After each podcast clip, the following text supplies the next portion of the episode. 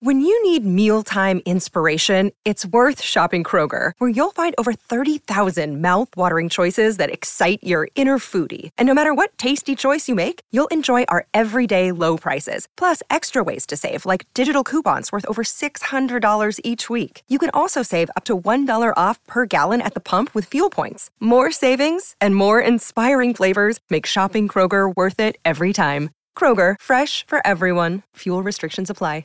With threats to our nation waiting around every corner, adaptability is more important than ever. When conditions change without notice, quick strategic thinking is crucial. And with obstacles consistently impending, determination is essential in overcoming them. It's this willingness, decisiveness, and resilience that sets Marines apart. With our fighting spirit, we don't just fight battles, we win them. Marines are the constant our nation counts on to fight the unknown. And through adaptable problem solving, we do just that. Learn more at marines.com. Yes, yes. Welcome into another edition of the Tim McKernan Show on the Inside STL Podcast Network. It's questions from the audience from the HomeLoanExpert.com studios. I love questions from the audience. I say it every time. It should just be like in the, the pre pro, if we even have pre pro. We don't have pre pro. You're just hearing me talk. But here, here's why I like questions from the audience even more so um, when I am in Jupiter, Florida.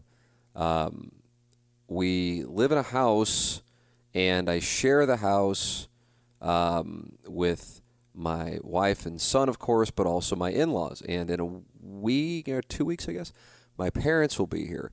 And so I am one, always have to emphasize that one, I am one who and I don't know why I'm this way, and I don't know if everybody else is this way. I would imagine they're not, because I know I have all kinds of eccentricities that uh, make people say, "Wow, he's really, really fucking weird." Um, so maybe everybody needs this every once in a while. I think I need it kind of on a daily basis. I just need to be alone for a period of time, a day, at least not because I dislike any of these people. I really, I obviously am a fan of my wife and my son. I know one of the running jokes used to be on television. I don't know if it still goes on. Like people make fun of their in laws.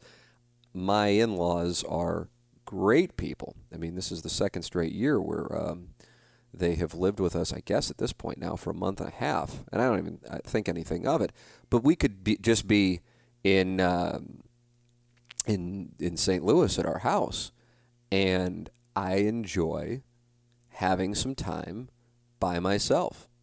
It's just I and, and this has always been this way. This isn't like a new thing. So now you compound it to you're doing a show. Um, Gangster Pete, I don't know if you have noticed this. Gangster Pete back in the HomeLoanExpert.com studios uh, west, but be honest with me here. I need you to be honest with me. And if you, you and I don't know why it is. For whatever reason, right after TMA is over at 10 o'clock, I need some period of time before I start up with the podcast or before I even really start communicating about yeah. anything moving the football forward or at least my attempts to move a football forward um, until I don't even know 10 15 10 30 something along then tell me do you notice that or do you not notice that? No I do notice that. It took me like a couple weeks to pick up on that and I was like man he doesn't really want to talk to me.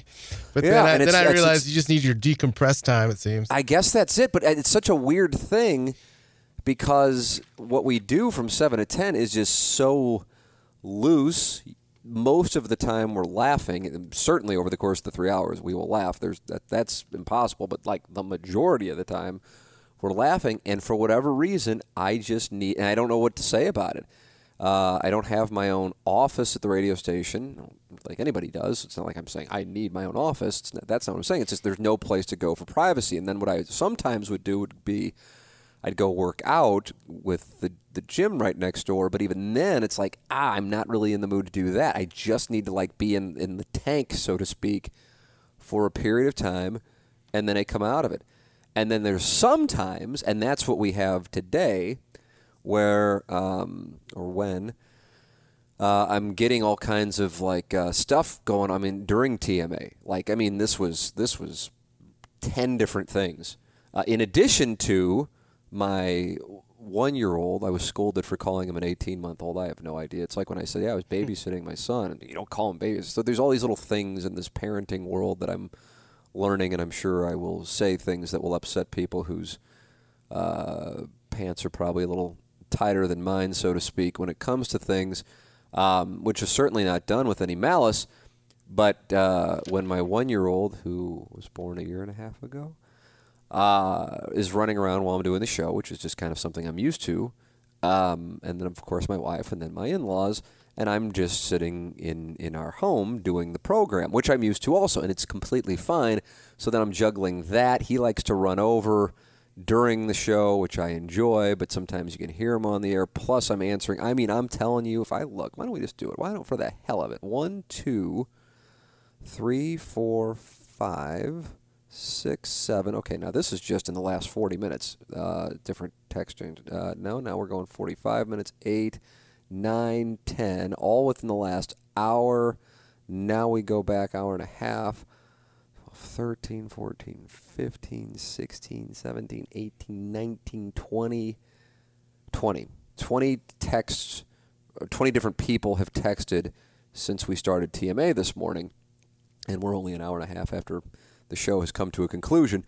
Um, and so I, I, try to answer texts right away because if I don't, then I'll forget. That's why I've told Gangster Pete if you don't hear back from me, it's not because I'm fading you. It's just because I didn't answer right away, and then it, I, it goes down my iMessages and I don't see it again. So anyway, this is a very long-winded, as it always is, way of saying I love questions from the audience because I don't have to like go jump in before like someone says something, and then we're talking over each other, which I love. Oh, I love it. And also, in the environment in which I am doing questions from the audience, I have silence around me. There's no one here. And I can think. And then, the thing that I think I enjoy, I can't say most, but top five probably, stimulating conversations. Now, I wouldn't call questions from the audience stimulating conversations because it's a monologue. I'm talking 99.5% of the time with Gangster Pete occasionally chiming in. And Gangster Pete, as you know, you're welcome to chime in anytime. But I like when my mind is stimulated by a question that doesn't really have a firm answer unless it's somebody asking something regarding the show or career or whatever the case might be, where I can set the record straight or just ask answer what they're they're asking. So anyway, it's almost like meditation, except it's the complete opposite of what one thinks of with meditation, which is silence. Uh, my meditation is just my brain just like spewing all of these thoughts on a tangent. Um, but I really like it. I mean, I'm I'm looking outside, and again, anytime I talk about Florida weather, I'm not trying to do the well, I wish you were here. It's beautiful down here. But I am saying this f- for the point of the context. And if you're listening to this, you probably get me. I can't imagine. I get listening to TMA and hating me um, because you either might like Doug or you might like Doug's politics. You might just like the flow of the show, but then I kind of bother, you know, a, a, certain segment of the population, or just and I and I understand that. Um, so I don't I I don't blame anybody. But if you're digging in to listen to my podcast and you hate me, that would be odd. Uh, odder than people who listen to radio content, even though they don't like the, the host or one of the hosts. So, so I'm I'm saying this, and I think you know that I'm not saying it to be like a dig me thing. Even though, I, as I mention often on the questions from the audience podcast, uh, you have to be very hypersensitive when talking about things that are that are good that you're experiencing because people will immediately throw a hashtag blessed at you. But I'm saying this because I'm looking outside. I don't see a cloud. It's beautiful. I know for Florida it's actually cool today. It's like 65 degrees, but I know back in St. Louis if it were 65 degrees, people would be having a party. And I'll be there with you here in three weeks. I'll be here with you in three weeks or four weeks, whatever it is. Um, and I know I probably won't see 65 degrees in St. Louis until, you know, if I'm lucky, the end of April. But uh, I would rather be here doing questions from the audience at this moment, which probably indicates further sickness on my part, I'm sure, for many of you listening, because I'm sitting in a place looking outside at beautiful weather. But I enjoy doing this. And I enjoy when I know that there's at least one question that I really want to get into. And it came, it was a late entry because I kind of looked at the emails that I had saved up from questions from the audience. And for those of you who email them in, I don't respond to the questions from the audience emails, even though my responses are usually nothing that enlightening anyway. I just do it to be polite. It's like Charlie Marlowe with a like on a tweet. Um, I want people to know that I read it and I appreciated their. Now, if they ask a question, um, I, I, will answer it uh, if it's not for questions from the audience. But uh, I just try to let people know. Thank you for writing in. I appreciate it. And um, and if it's for questions from the audience, I will either answer it or we will just not uh, get to it for one reason or another. But I was looking at the questions that I had set aside in email, and I thought to myself, ah, I don't know if any of these really, really get me going. I feel like a couple of them we've already kind of touched on. And then the Barnhart Brawler came through on the fan page with probably a question that he was just being somewhat facetious with. Um, oh, and look at this. Timmy recaps just now. I'm pulling up the fan page under it. He says, I co sign Brawler's initial question. I think it could be a good topic. Timmy recaps and I are on the same page. Me and the Brawler are on the same page. And if I'm not mistaken, the Brawler is on the left and Timmy Recaps is on the right. I could be wrong, and if I'm wrong about this, I apologize to the parties involved. I also know many of you have no idea who I'm talking about. But I'll get to the point. The question What's the difference between, quote, don't be a dick and political correctness? I love the question. I love the question because I don't have an immediate answer and I will attempt to critically think through the answer, which inevitably will piss some people off, and maybe some people will be on board with it. Um, but I love it. Let me give some. Let me give some background on "Don't Be a Dick." Um, in 2005, when Matt Seebeck and I started InsideSTL.com, we put a message board on the website, and um, it was part of the site for oh god i don't know whatever. It doesn't i guess the specifics don't matter but about 10 or 11 years. Um, i think some of the people who are still on the message board a decade after when we redesigned InsideSTL.com i think we did that in 2016 i guess it could be 2015 but i'm pretty sure it was 2016 either way right around there 2015 or 2016 i think it's 2015 now. Um, Brendan Marks, who was running the website for us, um, at some point there was some issue with the kind of software that the message board ran on communicating. I'm using the term communicating, even though I'm sure it's not right. Probably integrates integrated poorly or did not integrate with WordPress. We were using vBulletin. These are things you don't care about. Here's here's what I'm bringing it up for. The message board uh, was something that I didn't even look at anymore. And one of the reasons why was I just couldn't have much of a, a conversation. Uh, there weren't a whole lot of people left in there as it was. And then when it wasn't working with the integration, Brendan just got rid of it. Um, now, I, I, my understanding is some of the people who were on it felt like I just killed it and I didn't even bother telling them when in reality, uh, the I, I recall being in the, the hallway of where we were at CBS Sports 920, so it had to be 15 or 16. And um, I don't even know how I even popped in my head because nobody even emailed me about it. Uh, I'm not even talking about Brendan. I'm talking about the people on the message board, uh, and said, "What happened?" Uh, I, so I said, "Well, what about the message?" But somehow, like, it wasn't somebody emailed me to bring it to my attention. I went to Brendan and it came up, and and then he goes, "Well, yeah, but I got rid of the message board just because it wasn't working." And I'm like, "Oh, all right." And here's this. this so that's how that's how the message board died. It couldn't have been couldn't have been more anticlimactic. But for those who were in it, it was a very big deal. For those um, such as myself, who I guess by definition was is was the majority owner of the company on which the message board operated it, you know, I, I doubt my partners even, most of my partners even knew that the message board existed. And it just wasn't that big of a thing. Now, if I knew that he was going to get rid of it, I would have gone on there and said, "Hey, you know, it's been an interesting run, uh, but uh, because of the new site, we're just, it's not going to work." And so I wanted to give everybody a heads up if you want to archive posts or whatever the case might be, you know, and take them. I would have done that, um, but I didn't know, and you know, that's that's how it that's how it ended. But one of the things that bothered me with message boards in general, and now that I'm not part of anything that has a message board, um, is and, and, I guess you can extend it to Twitter and Facebook, uh, is what people turning into just dicks. Uh, and this isn't limited to, to men; it's just a term I'm using, but just assholes and just conversing with people in a way that they would never do so face to face or even over the phone, which is why I try to never do dirt via text or email.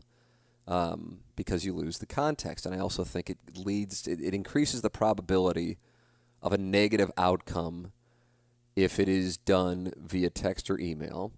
And then if you're talking about a debate or disagreement on a message board or on social media, I think part of the motivation for the two parties who are engaged in it, and then everybody's posted their popcorn gifts to begin the process of killing the workday with a couple hours of two guys arguing on the internet uh, or on Facebook or Twitter or wherever it might be going on, um, is that they don't want to be embarrassed in the process of the debate.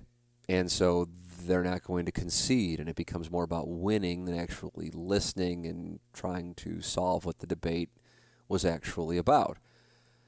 And so, when the TMA fan page began to grow into what it is now, which is 6,910 members as we speak, um, people go, well, you know, what what is the way to make sure that I don't get booted or that a post doesn't get pulled. And you know, it's in reality, it's a case by case basis. Part of it is accumulated behavior. You know, if one person like has an off post, I might be more apt to give the person the benefit of the doubt. But if it's kind of like, oh, this person, this person, here's this one, here's this one, you know, I just I don't want to allow it to turn into a toxic place. And I, I might not have done a very good job at that. I don't know. But anyway, the rule is, and at the time, at the outset, was don't be a dick.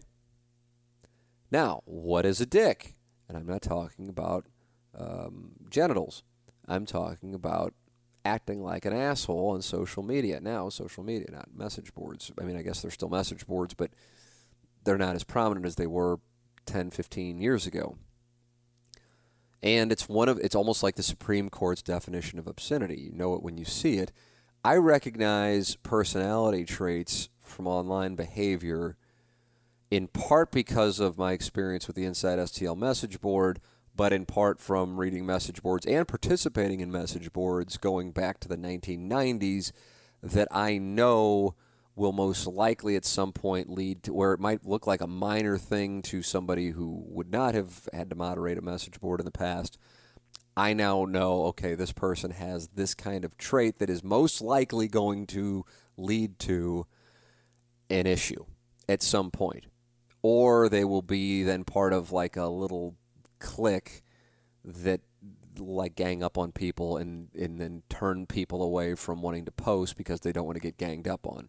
Uh, this this this is not exclusive at all to InsideSTL.com. It's kind of a. I, I mean, I would imagine it happens in the vast majority of these.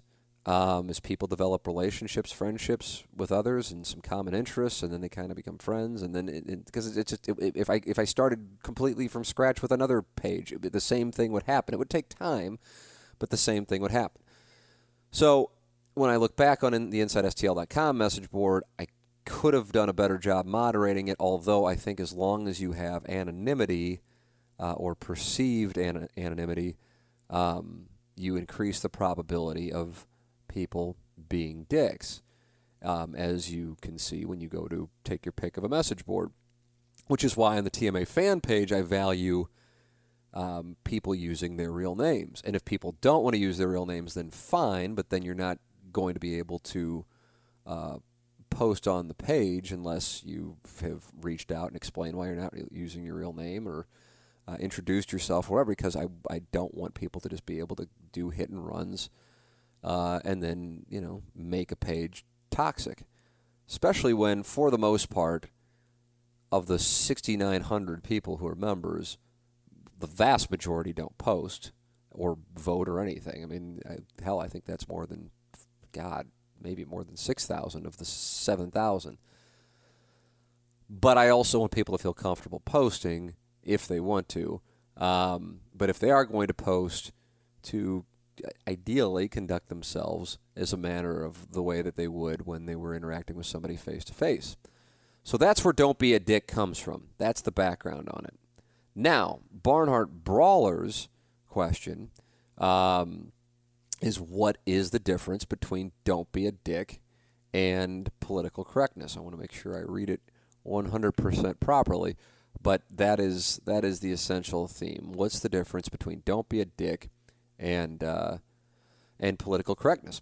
I think it's a great question, but I wanted to provide the background on "Don't be a dick" and political correctness, where "Don't be a dick" comes from. So I think at this moment in history, and maybe this was the same way 25 years ago when the movie PCU came out with Jeremy Piven called Political Correctness University or Politically Correct University, which was mocking what was going on in the early 1990s, um, which I don't really feel like was going on at all in the 80s, but it was incubating in the early 1990s, and now it's wildfire in 2019. The term political correctness, I think, is now used by those more often to be on the right in American politics as a way to kind of shit on people on the left who will either point out something that they see to be a double standard or a wrong with a treatment of a person or a group of people, um, or get into the infamous you're a snowflake or social justice warrior um, kind of discussion. In other words, it's dismissive. Um, so, as always, because you have to do this, well, I don't have to do this, but I, I truly feel this way. It's like somebody having a discussion on politics and going, oh, well, he's a Trumper or she's a Trumper, you know, whatever. And it's like, oh, well, let's disregard them because. And I understand that. I truly do that's why questions from the audience is it's it's, it's got to be so unfulfilling if you ever want blood because I don't know if I can ever come out and call for blood because I, I truly do see both sides of it. I could never be employed by like these cable news networks or ESPN where you have to come down with a take. So because because I see both sides. So with political correctness, it depends on how you view those two words if you want to picture somebody who is on Twitter, for example, and like trying to get somebody fired or trying to get somebody to apologize because they said something that they didn't deem to be appropriate or politically correct, that, in my mind, gives me a negative outlook on the discussion. Now, that's me. I'm not saying that's you. I'm saying that's me. However, if you would present a scenario in which somebody who does not share the trait of the persecuted or perceived to be persecuted person or group that's on the receiving end of these words on social media or somebody's soundbite or radio show, whatever it is, um, and expressing why he or she finds that to be something that for him or her is not something they would personally say or really want to be associated with, I consider that to be empathy. And I am pro empathy. I am anti taking people out for expressing their opinions, even if I hate their opinions.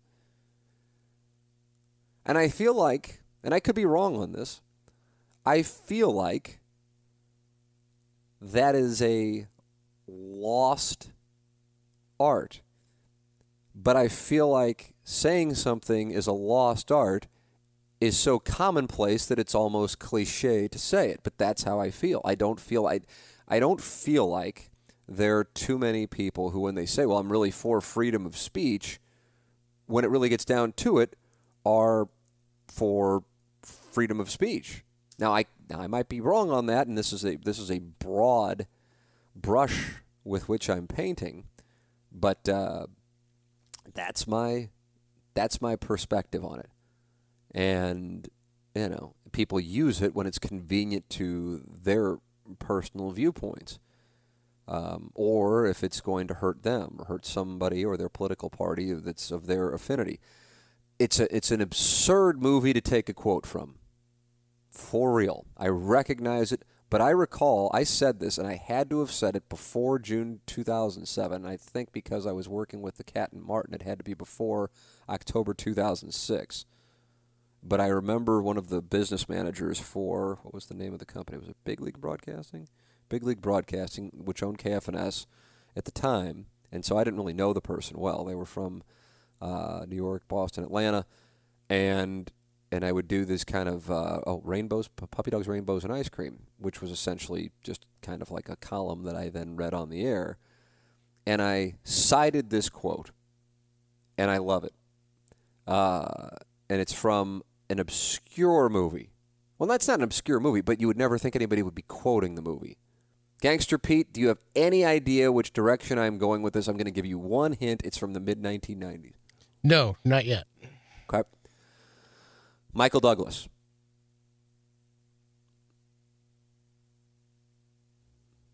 Annette Bening. Martin Sheen.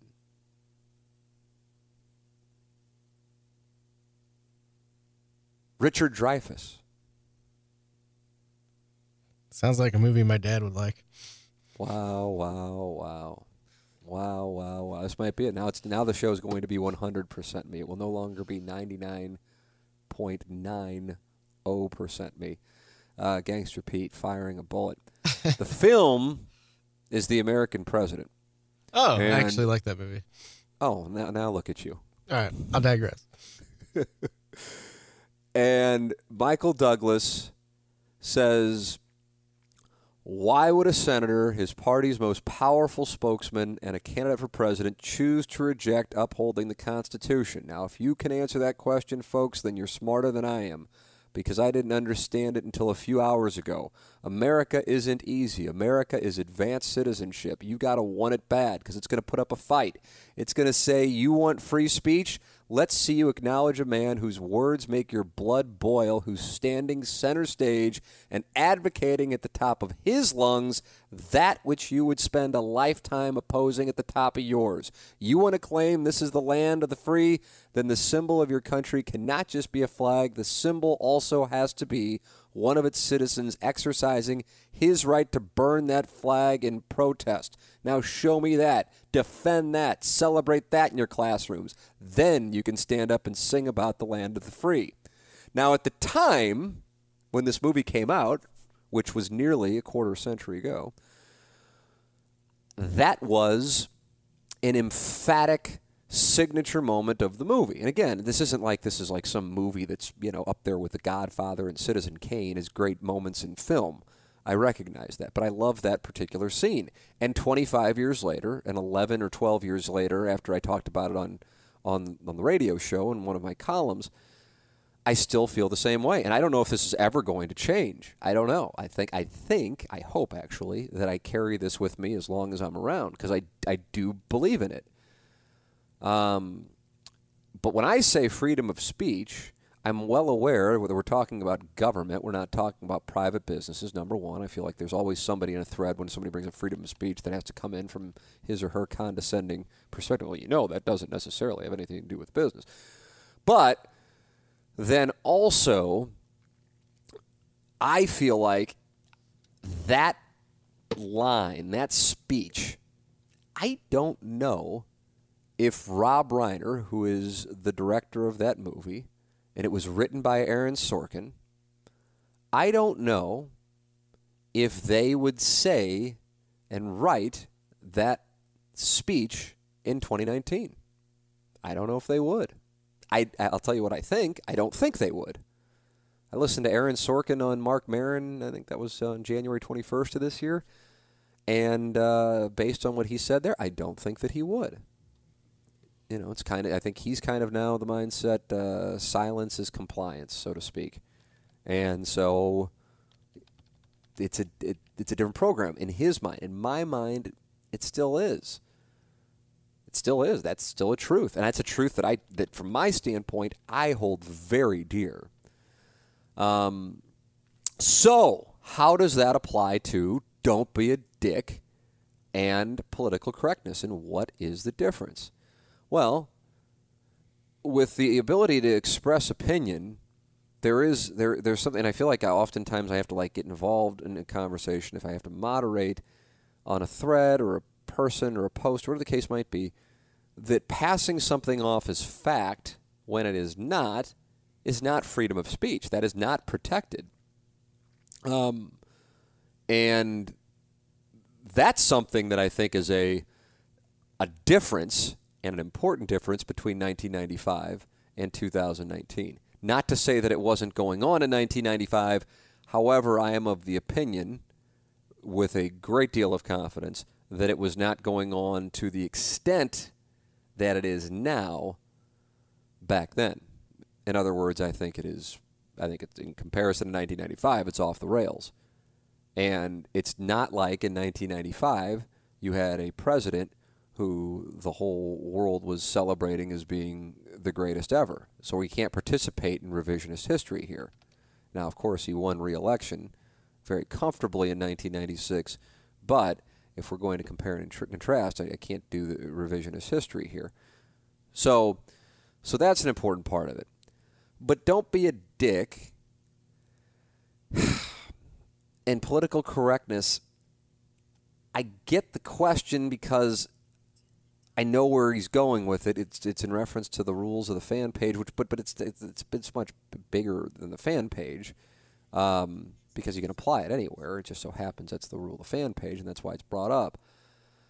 To me, political correctness, if we're going to take out the buzzword that would like get Fox and Friends filling two hours of their show, um, and I know I alienated a portion of the audience with that line, but I'm, I'm telling you, I, I think I've said this now for the last three weeks. When I go and I work out over at the gym before TMA each morning, and this is the, the PGA National Gym, and you know they have it's I'm I'm usually the youngest person in there, and they have Fox News up, and so it's that's the only time that these eyes see Fox and Friends, and I see the topics they have as their topics. I'm like, wow.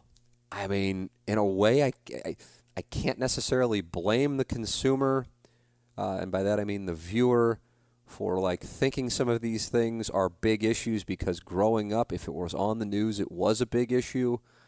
Um, and now it's just like it's like catering to like these things that are just like wedge issues that really have zero impact on day to day life, but it'll get you all fired up.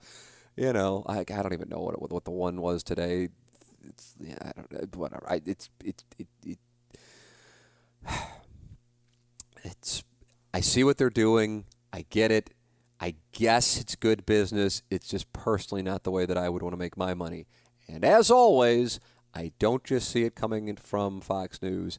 I see it elsewhere. I just happen to be seeing Fox and Friends when I'm working out in the morning, and it doesn't put me in a good place. Although I kind of sit there and I go, eh, I see what they're doing, from that standpoint, I understand it, but God, is it grotesque. But either way, I digress. Uh, T. McKernan at InsideSTL.com if you're a big Fox and Friends fan. Presenting something as truthful um, when it is not is is one issue, and then being malicious. And I almost actually think the passive aggressive stuff, and I guess I, I can't say I guess because I I think I don't even think I know it goes on on the TMA fan page. And if I really wanted to, I could step in and say, "Hey," but see, I think the best way to handle it would be to do it one on one privately. Because if it's a, if it's done publicly, it's like a public scolding. And even though I'm just some fucking forty two year old dipshit hosting a a talk show and a podcast, um, there's a perception of, of me that you know like oh I'm coming you know down from my ivory tower to talk with and scold somebody for being out of line, um, and I can't possibly be touched, which is not the way that it is, nor the way that I want it to be. So I'd rather handle it privately, or it's just like kind of poking. And yeah, I mean, to me, that would fall under the, the umbrella of being a dick. Um, so if I'm going to adhere to the rules, then I suppose I need to uh, to make sure that I enforce them. However, for the most part, and I mean for the most part, in a major way for the most part, the place functions well. So then you get into do you, do you upset the apple cart because of, God, 2% or something like that of people, you know, kind of breaking the rules and then it leading to a whole nother thing because I've been down this road before? I don't know. But with regard to political correctness and like stepping into a discussion, it's tough for me with talking about the topics that I know get people really worked up. I think it's it's difficult to do in a group show like TMA where you have five people regularly talking and it's better for me to, in a situation like this, to kind of be able to spread my wings and know that I'm going to be able to talk and and not have my, my train of thought interrupted, nor would I be interrupting somebody else's train of thought. Um, so I like this kind of setting to have this kind of discussion. But specific answer on don't be a dick and political correctness.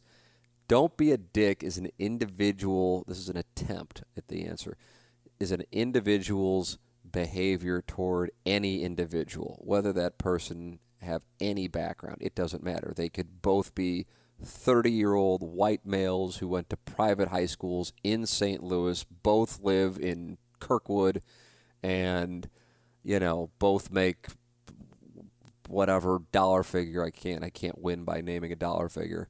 Um, both the same religion, both the same sexual orientation, and they can be a dick to each other. Political correctness, I think, would be a conscientious um, approach in communicating with someone who does not have the same take your pick of whatever background trait um, and being empathetic to it, which, you know, I mean, as I've often said, I, I listen to like Morning Grinds, so the, the predecessor to the Morning After, but from 2004 2006, and I'll hear myself oftentimes, but I have heard, and I just go, oh, what a just what a what a just a fucking terrible human being that person is. And I'm talking about myself. I'm just talking about myself, you know, 14 years ago. Uh, and, and just, you know, whatever, just gross. And one of the things that I, I hear is a lack of empathy. Um, and, and, and also just kind of like shitting on people, really. Not, not specific people per se, but, you know, just kind of groups and and it, not like it, not like oh here's my chance to to rip the black people. It wasn't like that. It was more like, you know, I don't know. It's you know where you grew up and weights and stuff like that. It, and it's just like oh, just gross, you know. Uh, it's it's just not who I am in 2019. And that's not me saying, hey, everybody needs to change. If you can change and I can change, we all can change and do one of those things. Uh, but um, I just hear it and I'm just, I just know that's not who I am now. And for example, how I would want to raise my son. And it's not to say it was like, you know, some kind of over the top um, agenda. It's just like just just a kind of a lack of self awareness asshole. Um, that's how I would describe it. Not to say that that isn't still going on now. It's just not going on to that to that degree. Um, so, you know, I, th- I think so much of it is, as far as an evolution, is I've been on the other side of it now, and and once you're on the other side of it and you've experienced the other side, if you don't learn from that, then something's not right. And having been on the other side of some of these things and you realize how it can really mess you up, and when I say really mess you up, really bother you, but although I'm sure it does mess some people up, um, I, you know, it just can really bother you. And it's, un- it's unnecessary. I don't want to cause angst in people's lives. And, uh, and, or just make people feel like shitty about things that they have zero control over you know and if you want to like dig down take your pick of whatever thing um you know you can you can do deep dives on, onto like you know mocking somebody who is overweight okay? I mean it's first off it's just it's so level 1 grade school playground shit that you'd like to think you wouldn't even go down that road but there can be a variety of factors that can be going on there. Now the the um, implication is the person is lazy, but or, or it's just flat out said to be hurtful. And again, it's like a level. It's like the last thing you can go with as far as an insult, you know. So, but the implication is somebody is lazy, but you have no idea what their conditions are. You know, I mean, what if height were like that? Were I mean, I guess it is an insult. Although, I mean, what the hell can somebody do about it?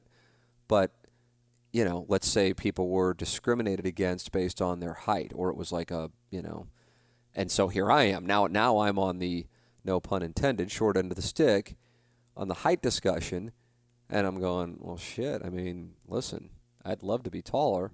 I can't do anything about it, you know. And somebody might be sitting there going, yeah, I'd love to have a you know 15% body fat or something like that it's just it's it's damn near impossible for me. I, I don't have the time to work out, or I don't have the money to, uh, you know, eat this or that that I know would be healthier. I have three or four kids, and I've got to get them food, and you know, this is this is what we can do. It's you know, I don't know, and I and now, and I'd like to think I will still feel this way when I'm 55, when I compare myself to you know, how I was when I was 29 and doing the morning grind. And I look back and I go, ugh, hopefully I will look back on myself at 55 and I'm 42 and go, yeah, that we were on the right track then. I hope. I don't know, because I might look back at myself at 42 and I'm 55 and go, God, what an asshole. I hope not. Or, God, how naive. I also think that's possible. I think I might be getting into the naive or too trusting or too big of a mark category. I don't know. Um, but certainly not the person I was in 2006 when I hear those things. And it's not like I go back and listen to Morning Grind often, but if it pops up, I'm just like, whoa, I know I didn't do any cocaine. It sounds like I'm on cocaine.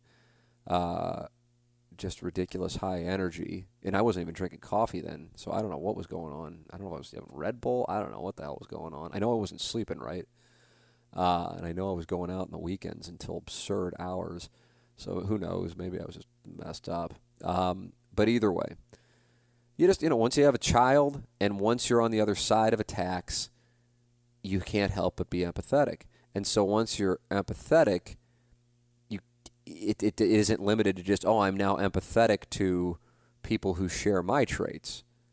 You go yeah I mean this person you know is is a good person who's just dealing with something that you know, it's through no fault of their own. And so, therefore, why would I want to shit on that person?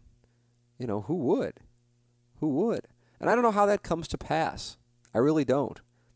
I think there's a demonization of empathy in some quarters, and it's labeled as political correctness. Like, I don't think when somebody's saying, oh, well, it's, you know, it's politically correct, I don't think people are saying that as a positive. I think it's being used as a negative to dismiss. but I would use the term empathy, and perhaps empathy will be a code word that's a negative, and maybe it already is. Um, but from my standpoint, I think that that's healthy to try and put yourself in somebody else's shoes, to, to strip it down to something you've been hearing since you were eight years old, and then attempt to have a better understanding. You know, I mean, every person that you encounter was or still is two people's most important part of their lives. And and so it's like I I would want to try to attempt to treat people as well as I attempt to treat my son and be conscious of of that. And and and it's not like it takes a whole lot of effort to do. And and again, I'm not talking about like because for me I can't do it. It's not it's not my DNA. Like small talk and buttering people up, I just that that's just not me. It's not that's not who I am. But I'm talking about like fucking people over. That's what I'm talking about. You know, or doing something shitty to somebody who's just kind of an innocent person. Now, I want to make this clear. On the other side of it, now if somebody's done something to cause pain, that doesn't mean we're going eye for an eye, but you know, the game changes at that point. But I'm just talking about in general, first meeting, or somebody who's done nothing wrong in your experience with them, and they're just coming at them. And that's the difference. So don't be a dick as an individual thing, more so. This is in my assessment of it. Um, political correctness, if we're going to use it from a positive term, I would describe it as empathy, and I think that's different than don't be a dick, although it would fall under the umbrella of don't be a dick.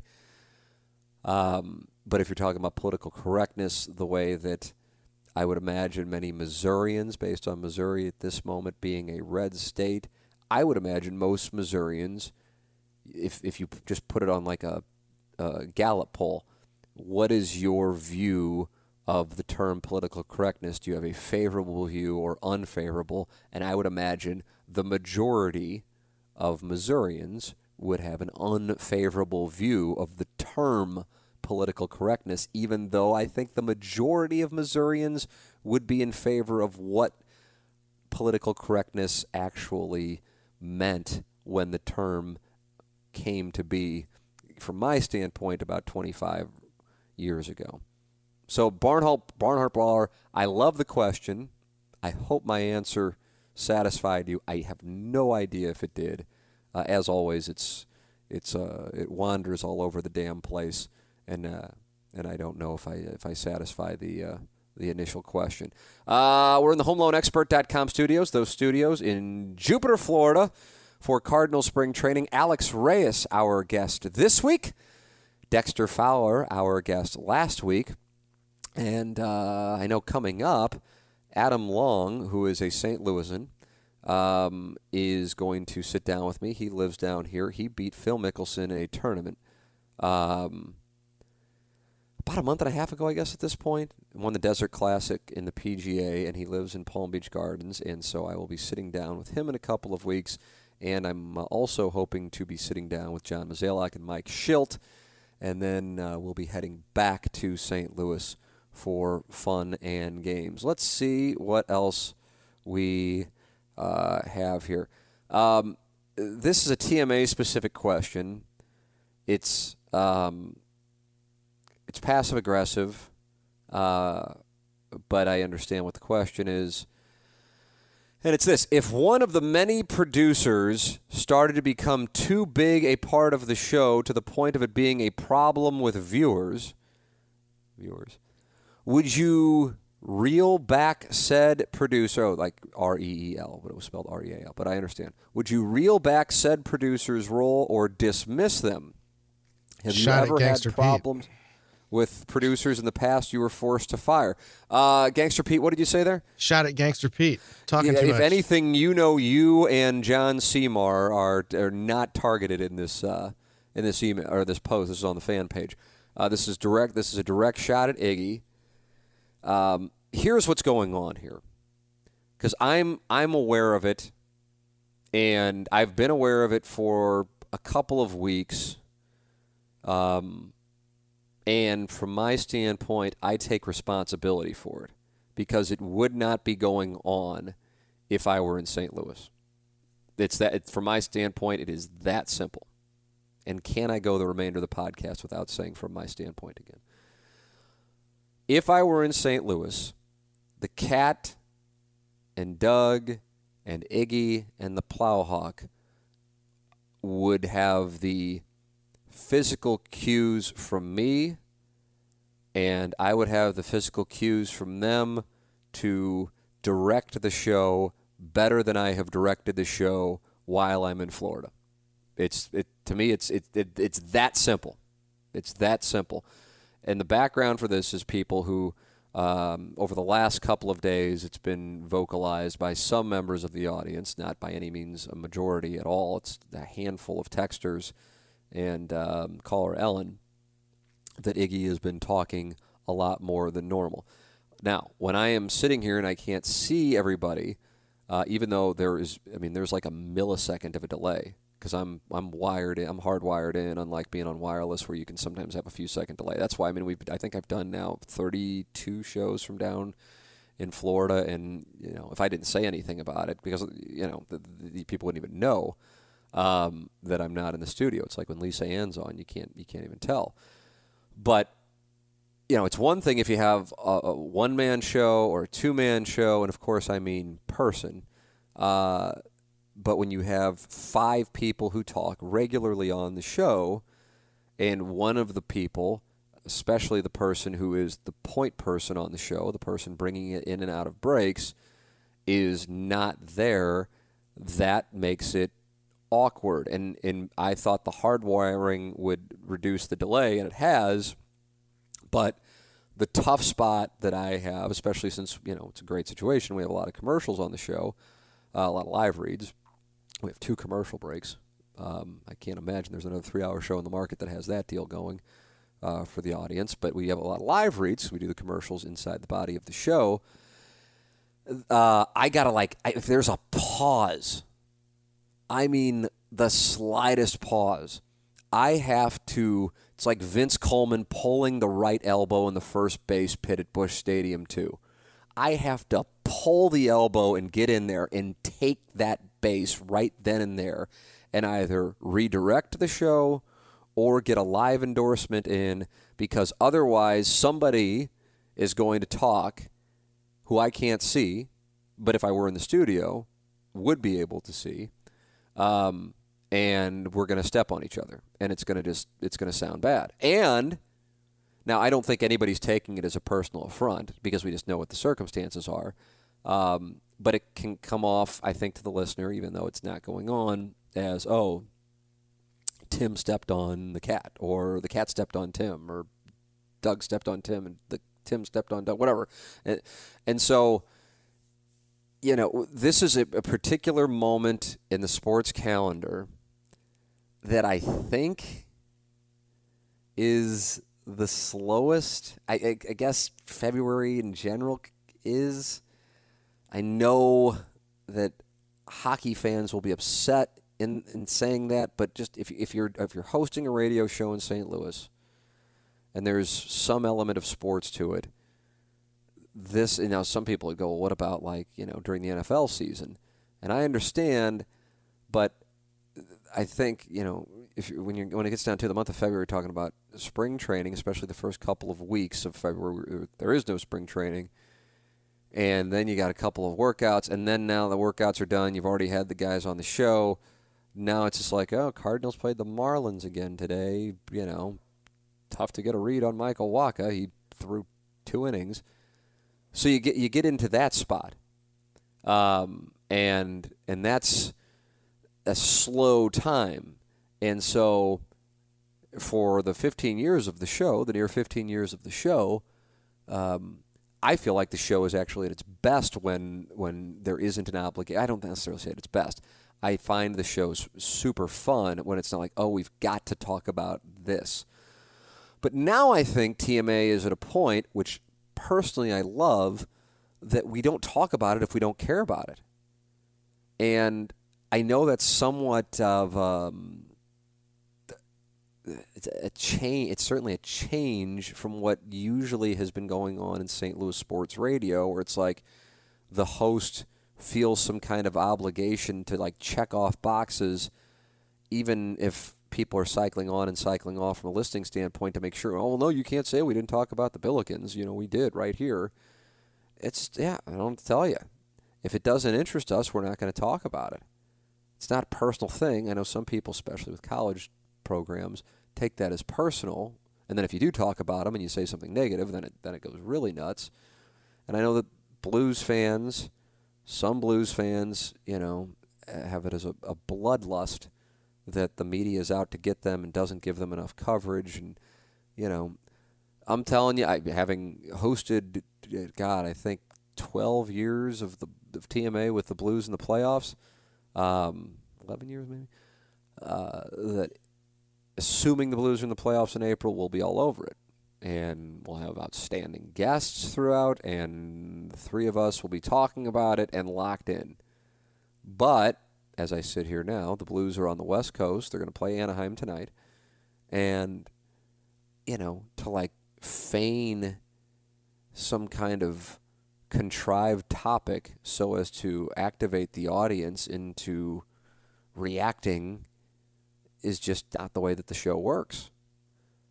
And so the way that the show does work is essentially six people getting out of a plane that's 35,000 feet above the ground and just jumping. And knowing that even though that sounds crazy, that when we jump at 707, at 10 o'clock we'll land and have no idea how. I just know it'll happen. However, I have to say, in my opinion, um, I just have not. And I, and I don't know what the solution is. I've got I've got to come up with a solution. It's not like I'm back tomorrow, so uh, I've got to do a better job of directing the show, um, and I put that on myself. It's you know even though I'm not in management or own the station, even though we like to joke about that, um, I still consider that my responsibility as the point person on the show. You know, um, and I'm I'm I'm listening to it, and I'm going, "Yep, this is this is kind of off the rails, and this is Iggy telling stories for 30 minutes straight." And while I couldn't be more amused by it, that's not necessarily what we do, and too much of a good thing can be a bad thing. And and that would that would include me going on and on about my experience playing golf, or you know t- take your pick. I just go around the dais to to chalk everybody's perceived flaw up and whatever. So, um, yeah, I put I put I put that on me, hundred percent on me, hundred percent on me, one hundred percent on me. Because even if somebody would want to say, well, you know, the producers could be providing this topic or this sound for that, well, that's fine. But the producers, I know, turn to me for the guidance on which direction I want to take the show. And I also know that, for example, Pete, if I said, "Hey, let's make sure we pull this sound. I want to play this and talk about it," there's I'm hundred percent certain that that sound will be there waiting for me at 7:07 when we start the show. So it's on me. It's all on me. It's all on me. It's all on me. I think part of it is um, just that's it's on me that I haven't directed it properly. So, and this isn't a way to deflect from Iggy truthfully. I think if I felt like Iggy was acting out of line, the way I would handle it is A, I wouldn't read the question and questions from the audience, and B, I would handle it privately with Iggy. So this is this is being completely sincere. I blame myself, and blame makes it sound like there's some huge problem. There isn't. I'm just, I just feel like the show hasn't been as good because I haven't been directing it how I think it needs to be directed, and there's nobody else who's going to direct it but me. So that's on me. And Iggy's just, you know, BSing and filling time. He can't see me and he can't see the physical cues that would I would either give him a little wrap up sign or something like that, or they know I'm I've grabbed the binder to do a live endorsement. That's my that's my assessment of it, and I've just got to, you know, I've just got to take the reins more effectively. So when caller Ellen called in to complain about it, or when people text in to complain about it, while it's in vogue to give Iggy shit, uh, the reality is I'm the one who who deserves it. Gangster Pete, I am going to turn to you and I want your opinion because I like asking your opinion because I know you will not pull punches, which is which is fun. Um, to to be able to have somebody uh, who I guess by definition, at least people think you work for me. And I guess with with regard to Inside STL and the DMTM show, that is true. But when it comes to KFNS, you do not. Even though I guess I'm perceived as the leader of of TMA. What are your thoughts on this topic, sir? I think that Iggy is a national treasure. He's a unicorn. I uh, I get a big kick out of all his stories, so I kind of enjoy that. But uh, I mean, yeah, I think you're being a little hard on yourself as far as the show being not as good. I mean, it's better when you're there; it flows better. But I mean, it's not terrible by any stretch. Yeah, well, yeah, and that's the thing. I, that's I think I am. I think I'm overstating when you say blame. Then it makes it sound like there's a problem. Right. And it's just I just I just know like especially the last few days, like I feel like I can go back to last week where I'm going ah I gotta I just gotta I there has hardly ever been a time in in this show, which is one of the reasons why you know it's been going on for 15 years. And I'm not saying that because oh we're so popular and that's why it's been around for 15 years. I'm saying because we enjoy doing it um, that it's been around for 15 years, where I'm going into a segment, or it's like, oh, wow, we have 25 minutes until the top of the hour, and I don't know where I'm going to go with it. And I've felt that a couple times over the last week or so. And like I said, that's on me. Um, it, it, and again, I mean, I don't want to. It, I guess by as much time as I'm paying attention to it, it makes it sound like it's a bigger deal than it actually is. It's not that big of a deal, but I take it seriously for as dumb as the show is, I take it seriously, and it just it's my responsibility to be better. I think I'm in a. Don't get me wrong. I mean, I wouldn't trade being here and living here and spending this time with my family for anything. I mean, it's it's it's why we did it, and it's important to me, and you know, um, and I certainly love it. But I put inadvertently too much on my own plate, like as in my plate, um, with the combination of the podcasts, interviews, uh, questions from the audience, hosting TMA, and then also the uh, Facebook Live, Twitter Periscope with Dan McLaughlin. Um, that I just have way more, and, and I'm setting that all up and breaking it all down. And I am by no means a technical wizard, and uh, although I guess we've done okay with it, uh, you know, it's just it's in that sense it's a learning experience. And what I would do next year, if we were to do this next year, is I would make sure that there's at least one person down here um, to handle that responsibility because it, it, it's better. It's a better product, uh, and then I'm not spread as thin as I am. I also am aware that in saying this, many people would go, "It doesn't matter what I'm saying. Too fucking bad. You're down in Jupiter, Florida. We're freezing our asses off here." I don't want to hear it, and I understand that. I I I I, I get that. I think if I were listening to somebody saying what I'm saying, they'd be like, "Well, then too bad," or "Then don't go to Florida," or something like that. And like I said, uh, when this topic has come up before, you know, my son's one. We're not going to be able to do this, you know, forever. Um, I guess probably there's a cap on it of another two or three years and my parents can come down, my wife's parents can come down, and we can spend this time together. And it happens to be where the Cardinals have spring training, and I can get interviews that I wouldn't otherwise be able to get, and that's why we do it. In addition to wanting to get out of cold weather, but uh, I need to be able to direct the show just as well as I would if I were back in St. Louis, and maybe it just takes a different route to do that, and I've got to be better. So that's how that's how I view it. But the, the, the premise that you know when I fire somebody, first off, I'm not in charge of hiring or firing people. Um, at, at KFNS, uh, just on the off chance that there's still some people who think that. Uh, but uh, now I see Iggy is involved in the thread where the question was asked, and he says, "At least you are subtle." Um, and then, have I ever had problems with producers in the past that I was forced to fire? Um, and on that question, uh, I will answer it in a Quin Snyder like way of saying, well, you know, we're just here to uh, facilitate that co- connectiveness and, and try and play good basketball. But the, the truth is, um, when you're talking about a 15 year show and the number of producers we've had, like head producers, I think I can say with confidence the number is four. Maybe it's five if you want to include Roderick's like kind of interim spot from March 2013 until the end of June 2013. Um, and he did a great job, by the way. Uh, but he wanted to be an on-air guy.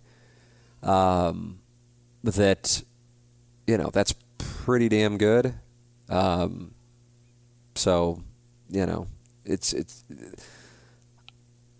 I don't know. I don't know.